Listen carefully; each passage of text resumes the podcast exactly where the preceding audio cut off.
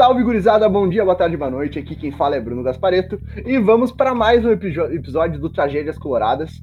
Hoje a gente tem um jogo de internacional e nacional pela Libertadores de 2007, né, Marcelo? E aí, como é que tá, querido? Tudo certo? Como é que tá a nossa vida? Tudo certo, Gaspo, tudo na paz. E contigo, tudo tranquilo? Tudo tranquilo, cara. Esse jogo, esse jogo é bom, gostei dele.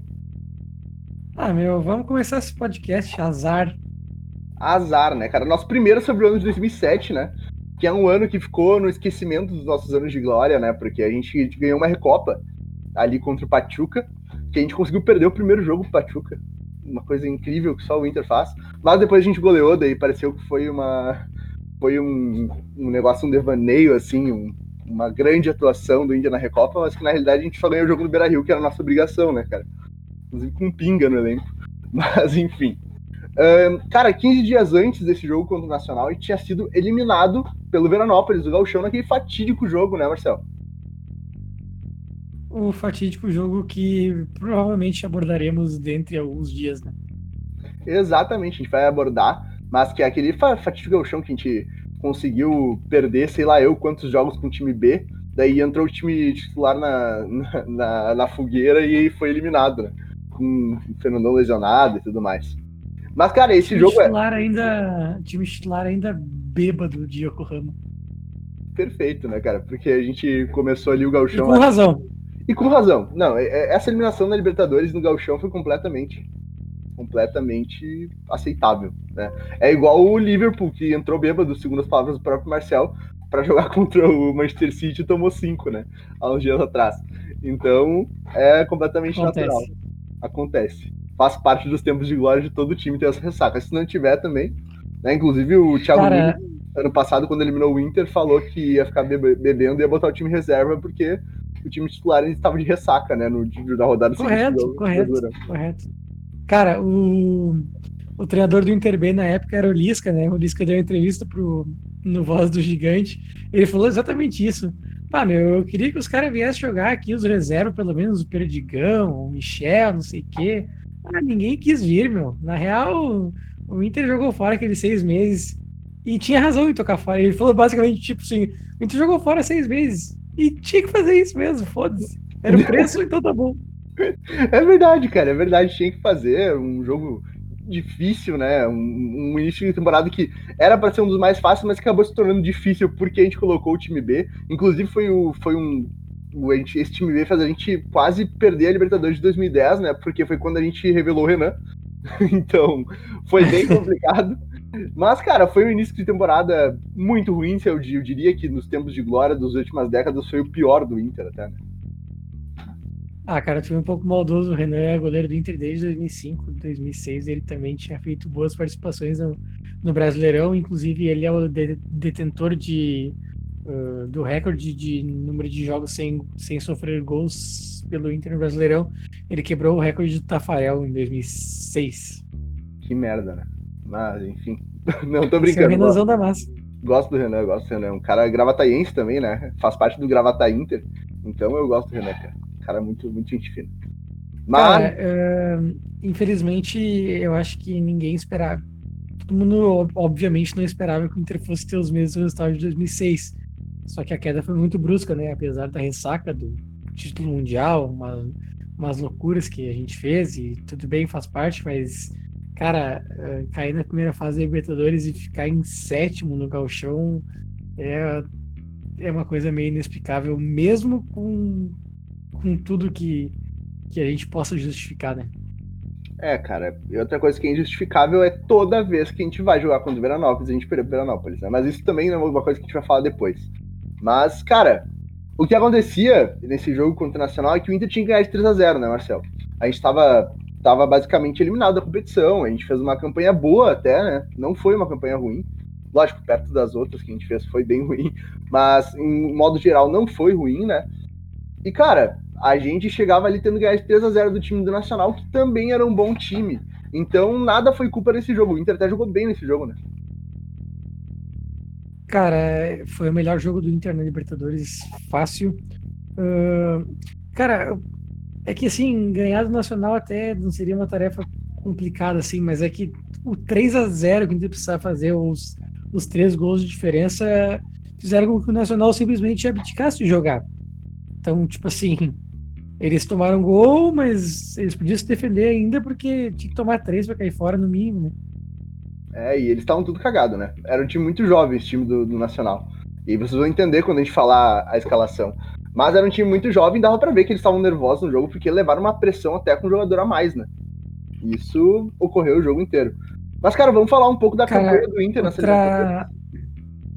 Claro, claro, claro. Pode não, falar aí. Pode falar. Não, não, é que eu, eu, eu, ia começar a falar da campanha mesmo, porque a estreia da Libertadores, o Inter sai na frente com o gol do Hidalgo e depois toma a virada do Nacional 3 a 1 né?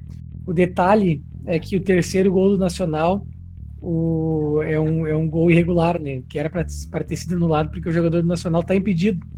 E, ou seja, uh, esse um gol a mais que o Nacional fez de saldo e, consequentemente, um gol a menos para o Inter fez com que o Inter precisasse de três gols para se classificar na última rodada e não dois gols, caso o primeiro jogo fosse 2 a 1 um para o Nacional. Então, a nossa tarefa ficou muito, muito difícil por conta de ter que fazer 3 a 0 também porque nós tomamos esse terceiro gol do Nacional, que foi um gol irregular. É verdade, né, cara? A gente saiu, perdeu o primeiro jogo ali por 3 a 1 né? O gol do Hidalgo. O Hidalgo que foi um cara que foi transferido pro Grêmio depois, né? Com uma, uma negociação que veio bustos para nós e o Grêmio foi pro. E o Hidalgo foi pro Grêmio. Juravam, né, que não era uma troca de fato, mas deu muito a entender que era, porque aparentemente as diretorias de Inter e Grêmio não podem negociar de forma alguma. Mas, mas uh, aconteceu de fato essa troca entre Hidalgo e Bustos, né? Inclusive o Bustos não jogou nada aqui, não jogou absolutamente nada. Até teve que jogar um brasileiro. O Hidalgo não jogou nada lá. Exatamente. Os dois gringos não jogaram absolutamente nada. Aliás, o Bustos era aquele cara que foi revelado no Cúcuta, né? Jogou no Cúcuta no Libertadores contra o Grêmio, foi contratado pelo Grêmio e veio pro Inter. A informação. É, né? Nessa própria Libertadores de 2007. Exatamente, nessa própria Libertadores de 2007. Jogou bem no, no Cúcuta, eu lembro de assistir os jogos do Grêmio nessa Libertadores pra secar. E jogou bem. Mas, cara, Sim. Uh, teve esse primeiro jogo, 3x1 pro Nacional, terceiro gol impedido, como o Marcel bem disse. E o segundo jogo é o famoso jogo que o treinador do, do Melec, né? Foi Inter 3x0 em cima do Melec. Um show do Pato, que era um menino na época, tinha 17, 18 anos. E o treinador do, do Emelec, com o Pato em alta, falou que não conhecia o, pau, o Pato, né, Marcel? Acabou conhecendo, né? Acabou conhecendo. 3 a 0 fora o baile, né? É, é cara, pra, pra ter uma ideia da, da, de como a carreira do Pato era uma loucura naquela época. Esse jogo é a estreia do Pato no Beira Rio. E ele já tinha sido campeão do mundo pelo Inter. Pois é, né, cara? Que absurdo. Ele, o Pato que estreou naquele jogo em, 2000, em 2006, um jogo antes do Mundial, que foi contra o Palmeiras lá, na, lá no Parque Antártica, né? Que ele Isso. fez. Que ele fez um show também. Se não me engano, foi um gol e três assistências, ou dois gols e uma assistência, não lembro. Mas foi um. Foi um. Foi, foi bizarro, foi bizarro. Eu acho que foi a melhor estreia de um jogador vindo da base na história do Inter. Cara, menção, menção rosa gol do Perdigão também, né? Primeiro e único gol do Perdigão com a camisa do Inter. Sério mesmo foi o único? Foi o único, foi o único. é o Perdigão Na... que falou um podcast dele. Cara, no... né? Ele fez o no... gol de... No fim do jogo, no fim do jogo, o repórter fala pra ele assim: Ah, teu primeiro gol, não sei o quê, como é que é e tal. Ele falou assim: Ah, tu sabe como é que é, né? Eu não sou muito de chutar, mas quando eu chuto é gol, né? Eu não queimo cartucho à toa. Cara, nenhum tem que Colorado que não ame o Perdigão, né? Aquele portunhol depois do título da Libertadores também foi muito ah, Perdigão era espetacular. graças, graças. Cara, cara o, o Perdigão era bom jogador, tá? A gente fica com essa imagem folclórica do Perdigão, mas além de ser todo esse folclore que ele é, ele era bom jogador, ele era útil pro grupo.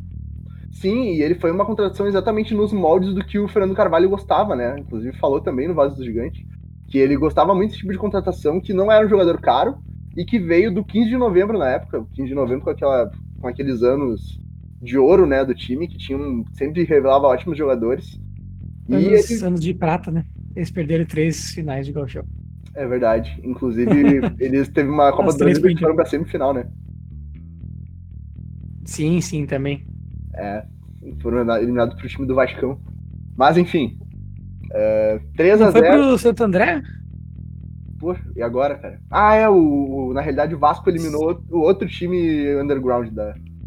da, da não sei, não sei. É, mas não lembro. Mas, cara, Uh, o Inter acabou depois tomando uma sapatada de 3 a 0 pro Vélez, naquele famoso jogo que o Pato foi reserva pro Gabiru e pro Michel jogarem. Uh, depois disso, no Beira Rio, teve Inter 0, Vélez 0, jogo que o Christian foi expulso por simulação, que o juiz não expulsou o, o goleiro do, do Vélez, que deu um soco no próprio zagueiro deles, sem bola, numa discussão, e o juiz no segundo tempo não deu um pênalti vergonhoso no, no Pato. Acabou sendo 0 a 0 o jogo, esse jogo nos complicou muito, muito mesmo. É a famosa belada, né, ali no jogo contra o Vélez, que foi um... ninguém consegue explicar o porquê que o Abel colocou o Gabiru e o Michel e não colocou o, o Pato, né. E sobre o jogo do é, Vélez... Cara lança. Cara, é, é bizarro porque o Pato estava machucado, não jogou o primeiro jogo contra o Nacional. E aí ele volta de lesão, faz um gol, dá uma assistência, destrói o Emelec. E aí nos jogos seguintes, nos dois jogos seguintes contra o Vélez, ele deixa o Pato no banco. Inacreditavelmente. Aí depois, quando tá tudo basicamente perdido, ele bota o Pato de volta. O Inter ganha 2x1 do Emelec fora. Um gol do Yarley e o gol da vitória foi do Pato. E aí chegamos a esse Internacional. É, o Internacional foi 1x0 e o Pato jogou muito também, né? A gente vai vendo os melhores momentos. Mas, Marcel, escala o Inter pra nós aí. Vamos lá, Inter de Klemer, Ceará, Índio, Hidalgo, fazendo um, sei lá, um dublê de zagueiro. E o Rubens Cardoso na lateral esquerda. O Wellington Monteiro, Edinho, Fabiano Vargas e Fernandão. A meiuca do, do segundo tempo do Mundial. Aliás, do meio para frente é o segundo tempo do Mundial, né? E Arley e Pato. É verdade. Yarley e Pato e também um, um, um, time muito bom no Inter, que era a base daquele time que foi campeão mundial um ano, um, três meses antes, né? Quatro meses antes. Então era um time. Treinador Abel Braga. É, é, cara, na verdade, o, o, único, o único jogador que saiu de 2006 para 2007 foi o Fabiano Heller, né? E isso, isso fez uma diferença brutal no time do Inter, por mais que fosse um bom time a falta que o Fabiano Heller fez, aliado também à, à falta de contratação de outro zagueiro, porque o Inter acabou jogando com o Wilson, com o Rafael Santos, com o Edgley, com o Hidalgo improvisado. Então, a gente perdeu um craque. O Fabiano Heller era um craque para a época, para o nível do, do futebol sul-americano, e acabou não repondo, ou repondo de maneira muito, muito ruim, muito abaixo do que o Inter precisava para a época. É, cara, e essa falta do Fabiano Heller fez com que o Inter, inclusive, colocasse o Hidalgo de zagueiro, né? Nesse jogo contra o Vélez, então, contra o Vélez, contra o Nacional. Então, cara, é, isso mostra, o, o, Fabiano Heller, eu acho que no, pelas atuações que ele teve no Inter, foi um dos melhores, um dos melhores zagueiros da história do Internacional. Eu falo ah, isso sem medo nenhum, porque era um cara muito fora do normal, né? Sim. E, e, cara, todos esses zagueiros que eu citei agora, eles jogaram na Libertadores, tá? Nesses seis jogos, todos esses que eu citei jogaram, pelo menos em algum momento. E eu não citei o Indy, né? Que jogou do lado direito da zaga. É, e isso mostra o quanto o Hidalgo foi o melhor zagueiro do Inter na Libertadores 2007, depois do Índio. então, o melhor. O Gaspar, escala. Vamos lá, cara. Escala nacional, hein? Vamos lá, então, escalar o nosso incrível time nacional, que era um time muito bom, como eu falo, um time jovem, né? Tinha Musleira no gol, Romero, Jaume, Godin e Viana, Álvares, Sousa e Vanzini, Delgado, Martinez e Castro, né? E o Vera entrou no segundo tempo, entrou também o Arismendi, que eu acho que todo mundo lembra desse cara que jogava Brasfoot aí, um abração. Mas que, cara, o Nacional, na realidade, ele perdeu em 2006 um, um jogador bem fraco, né, pro, pra esse elenco, que era o Soares. Só isso. O Soares magro. Soares magro, né? Não dá nem pra. O famoso que levou uma bocha do Edgley no ano anterior. Tem até hoje Isso. mesmo. Mas o Soares Cara, jogava é muito... nacional também. É muito bizarro o Muslera e o Godin terem jogado contra o Inter em 2007 e o Soares ter jogado contra o Inter em 2006, né? É verdade, cara. É verdade, muito bizarro. E era um, um elenco muito forte do time nacional, né? E o treinador era o Daniel Carrenho, que eu confesso que eu não conheço mas estava lá. Era o Daniel Carrinho, podemos confirmar isso. O Marcel, inclusive, trouxe informação privilegiada do Lucas Colar, que era de fato o Daniel Carrinho, né, Marcel? Mas vamos lá. Quer começar o jogo para nós aí?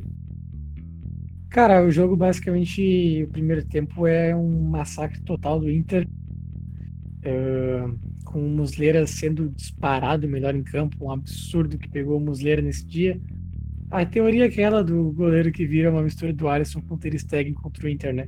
Uh, começou cedo, começou cedo, o, o Vargas chutou para uma defesa do Muslera, aí aos 11 minutos, numa jogada bem ensaiada do Ceará com o Hidalgo, numa falta, o Hidalgo deu uma bomba e o, e o Muslera espalmou, uh, aos 15 minutos o, uh, o Wellington Monteiro atravessou a bola para o Rubens Cardoso bater por cima, enfim, era um bombardeio do Inter desde o começo do jogo. Era um bombardeio que, inclusive, todos os jogadores do Inter dessa partida jogaram bem, né, cara? Ali aos 18 minutos a gente também teve um cruzamento do Vargas, que era meio raro pra época, e uma antecipação e cabeceio do Pato. A bola bateu um travessão nas costas do Muleiro e, sa e saiu, do e saiu, né?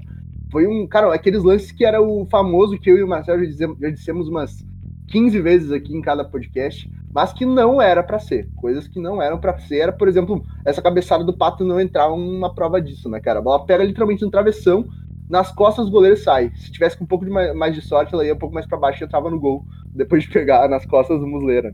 Mas é isso que aconteceu. Cara, se ninguém, se, se, se alguém não lembra desse lance, em 2006, o, na semifinal contra o Libertar, teve um chute do.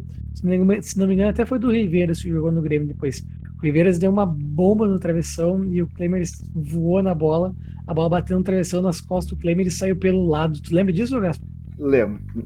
foi muito bom. Cara, se vocês acham que isso foi bizarro, esse lance do Muslera é muito mais bizarro, porque o Pato cabeceia, a bola bate no travessão, bate na sambica do Muslera e ela vai por cima do travessão. Isso é o mais inacreditável, porque não, tipo assim, a bola, a bola do Kleber sair pelo lado até faz um pouco de sentido, meu, mas o, o Muslera tá no meio do gol, a bola bate na sambica dele e vai por cima do, da trave, cara. É um lance muito bizarro. O lance é o, esse é o lance do não era para ser mesmo. É, cara, é, não era para ser. Até porque em, quando que a gente vê um jogo normal do Inter, onde só acho que na época do Aguirre a gente viu isso, que em 18 minutos a gente tinha quatro oportunidades de gol e quatro oportunidades reais, né?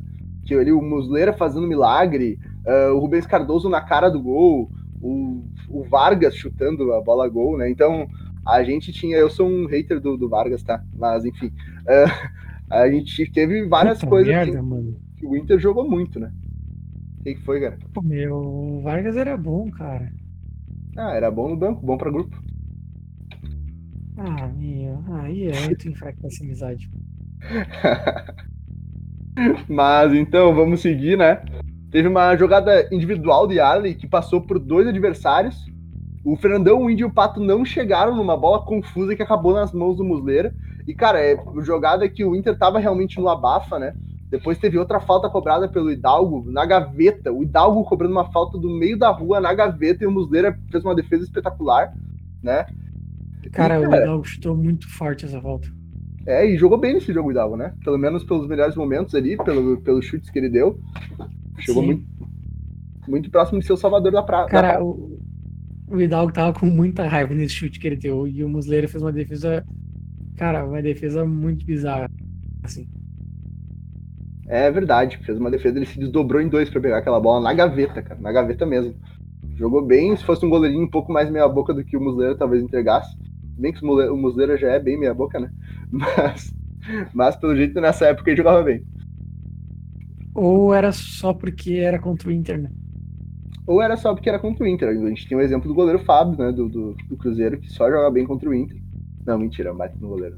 Mas, mas enfim, contra o Inter ele sempre pega tudo. Né? Com exceção da Copa do Brasil ano passado. Ah, a Copa do Brasil ano passado não tinha muito o que fazer. Mas enfim, cara, aos 34 do primeiro tempo a pressão ainda continuava. Uh, no cruzamento do Rubens Cardoso, o Pato cabeceou no contrapé do Musleira. E, uh, cara, saiu. O Musleira nem. O Musleira simplesmente parou e a bola passou do lado da trave, raspando a trave o gol não saía de jeito nenhum. O Pato era absurdo pulando de cabeça na época. Cara, ele, é, eu ia falar, cara, essa impulsão que ele tinha de se antecipar, né, em relação ao zagueiro não tá impedido, que é muito importante. Era uma coisa que o Pato tinha como principal característica, que ele era muito veloz e ele, ele tinha uma cabeçada muito boa, ele tinha velocidade e chutava bem. Por isso que quando ele sai do Inter, a gente acha que ele ia ser um, logo em breve assim, disputar um para ser um dos melhores do mundo, né? E sei lá o que aconteceu com o Pato, mas ele não conseguiu jogar o que jogou no Milan, por exemplo, nos outros times que ele passou. Cara, ele tinha um potencial muito absurdo. Eu não sei como é que ele é essa tiriça braba que ele é hoje. Puta merda. Pois é, um cara que eu não quero no Inter de novo. Mas, cara, aos 40 minutos do primeiro tempo, novamente o Pato, né? Ele arriscou de fora da área, a bola passou por cima. E o Inter terminou o primeiro tempo com oito escanteios, Marcelo. Não, foi, foi uma bafa completa. Pra... A gente nem citou o lance do Nacional, que o cara, o cara do Nacional dá um chute de fora da área direto para fora, sem chance nenhuma, porque, cara, foi basicamente um, um primeiro tempo que o Inter tomou conta do campo de ataque. Infelizmente, se, se tivesse saído o primeiro gol ainda no primeiro tempo, quem sabe a história podia ser diferente, né, cara? É, quem sabe o Abelão fazia a famosa estratégia dele que jogava num, num 3-2-5, né? Quando fazia um gol e precisava demais, ele metia cinco atacantes no time. Mas é, terminou o jogo 0 a 0 Se aquela bola do Pato entra, mudaria, como o Marcel falou, né? Completamente o rumo da partida. A gente ia para fazer dois gols no segundo tempo com a torcida toda em cima e tudo mais. Acabou que, né? Sabemos o resultado. Mas, cara, que, que trágico esse jogo, né? É, esse jogo se torna um pouquinho mais trágico ainda porque até esse momento o Inter vencendo de 1 a 0 Nacional estava se classificando, né? Porque o Vélez não estava conseguindo ganhar do Emelec. É, cara, é verdade, eu não lembrava disso. O Vélez não estava ganhando do Emelec, que é. era o saco de pancadas do grupo, né? E é, então assim, é, ao, ao, passo que, que o tempo passava e, e a goleada ia ficando distante, e a gente via que não ia, não ia dar pra fazer 3 a 0 eh, Ao mesmo tempo o tempo passava e o Vélez não fazia o gol no Emelec, o Inter só precisava fazer 1 a 0 entendeu? Então era uma angústia, tipo assim, a gente não sabia se a gente queria que o tempo passasse logo e o Inter achasse um gol, ou se o tempo demorasse para o Inter fazer três. Cara, no fim das contas, o Inter só fez um, o, Nacional, o, o Vélez no segundo tempo acabou fazendo o gol da vitória contra o Emelec, e é isso aí. É, em 2006 a gente passou uma situação parecida na última rodada, né? Precisando de uma derrota do esporte, eu acho. Pra gente ganhar só de uma placar simples. Não lembro qual era a situação, realmente não lembro. Mas era um bagulho parecido. Se o Inter ganhasse 1x0 do Fluminense, o esporte perdesse ou empatasse, o Inter se livrava do rebaixamento, não lembro. Mas era alguma coisa assim. Uh, enfim, continuando, né? Começa o segundo tempo, o Yali já começa batendo a bola rasteiro cruzado e mais uma vez o Pato, o Índio e o Fernandão chegaram na bola para completar. Então começa, a zica continua nesse segundo tempo, né? Cara, se, se tu for ver esses dois lances de, de jogadas do Yarley que acabaram ou em chute cruzado para fora ou em confusão na área do Nacional, o Indy tava em todos eles, tá ligado? O Indy já tinha abandonado a zaga, já tinha virado atacante, já tava bem louco. Com certeza, e era uma característica do índio, né, cara? Muito próximo. O índio, eu vou dizer para vocês que é o Lúcio dos Pampas, porque o, o índio e o Lúcio tinham características parecidas de jogo, né? quebrador de bola, mas que subia muito para ataque. Assim, enquanto enquanto com as arrancadas ali, tanto no segundo quanto no primeiro tempo das partidas. Inclusive tem um jogo fatídico contra o Palmeiras que o Índio mete dois gols e vira o jogo pro Inter no Beira-Rio em 2008. O Índio era um baita de um zagueiro artilheiro que subia bastante para ataque. Esse jogo é uma prova disso. É, cara, na, na época de ouro do Juventude ali, o, o Juventude jogava com três zagueiros, o Índio era zagueiro pela direita, cara, o Índio era, apoiava que nem um lateral, um ala, assim, ele tava sempre com a bola indo para frente. Uh, inclusive judiou muito do Inter nesses anos antes de vir para cá. E aí eh, foi uma das características que não que foi explorada aqui no Inter, principalmente na bola aérea, essa, na bola aérea ofensiva, que ele fez bastante gol. Mas esse, esse negócio dele se atirar para ataque, até na final do Mundial, ele no fim do primeiro tempo ele aparece de surpresa e chuta uma bola cruzada. É uma das características do Indy que, que fez o Inter trazer ele lá do Juventude há bastante tempo atrás. É, cara, o Índio tinha realmente essas características. Era, era um zagueiro, não é à toa que se tornou ídolo aqui. Até hoje eu acho que é um dos zagueiros que mais conquistaram títulos na história do Inter. Então, o Índio, sensacional, né? E, mas também a questão do, do Juventude, quando ele jogava no Juventude, Cara, ele era bufado pela Toca Verde, né? Inclusive, daria para fazer uma série aqui no, no, no Tragédia Explorada só de jogos que o Inter perdeu pro Juventude.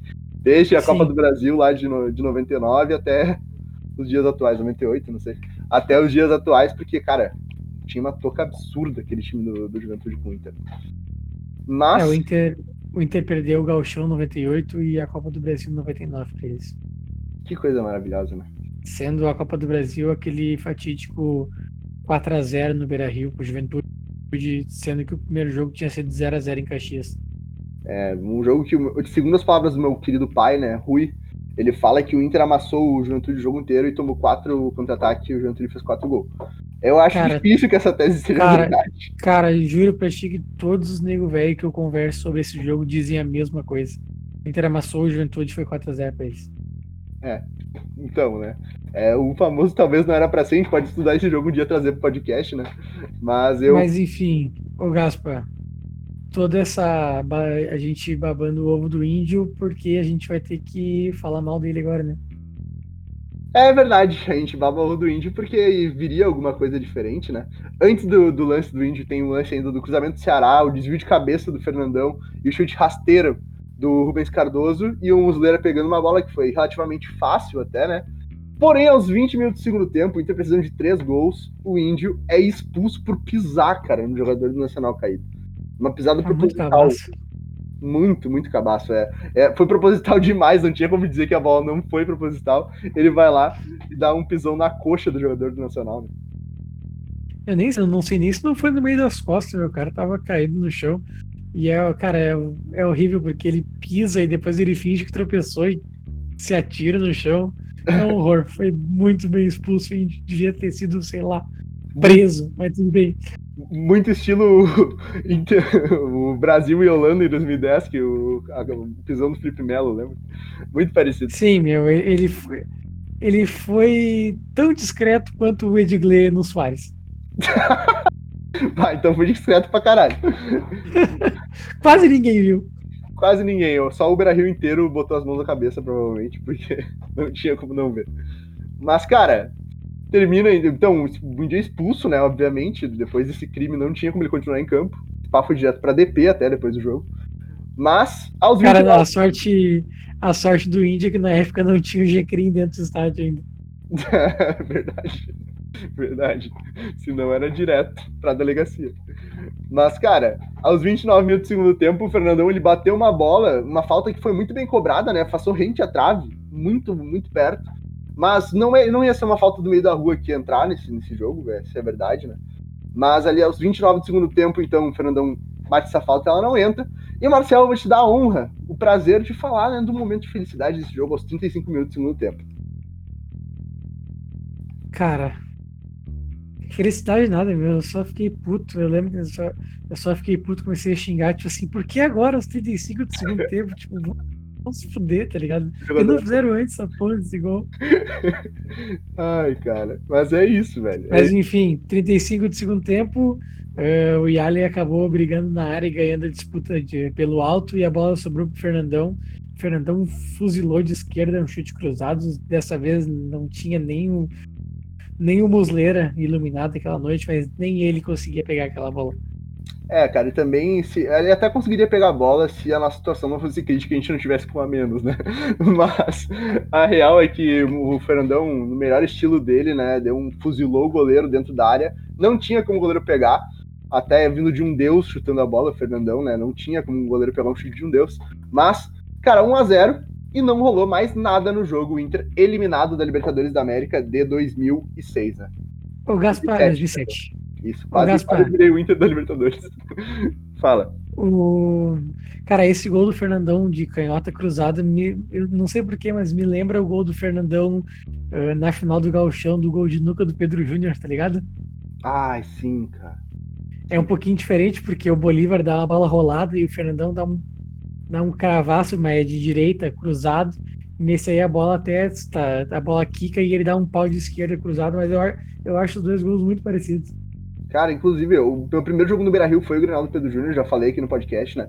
E, cara, o Fernandão, ele faz o gol do Inter, mas ele também tira um gol em cima da linha do Inter. Que foi, eu não lembro quem é que chutou, mas a bola, a bola, a bola tava entrando e ele se meteu na frente e a bola acabou, sei lá, tava 1x0 pro Inter ainda e ele tirou um gol do, se não me engano, foi, foi o Edinho que chutou, não, não lembro, não lembro. Mas é, ia entrar, cara, não, não entrou. O Fernandão o cara, era um cara de visão, né? Ele, ele sabia que perder aquele gauchão era importante pra gente conquistar as coisas que a gente conquistou.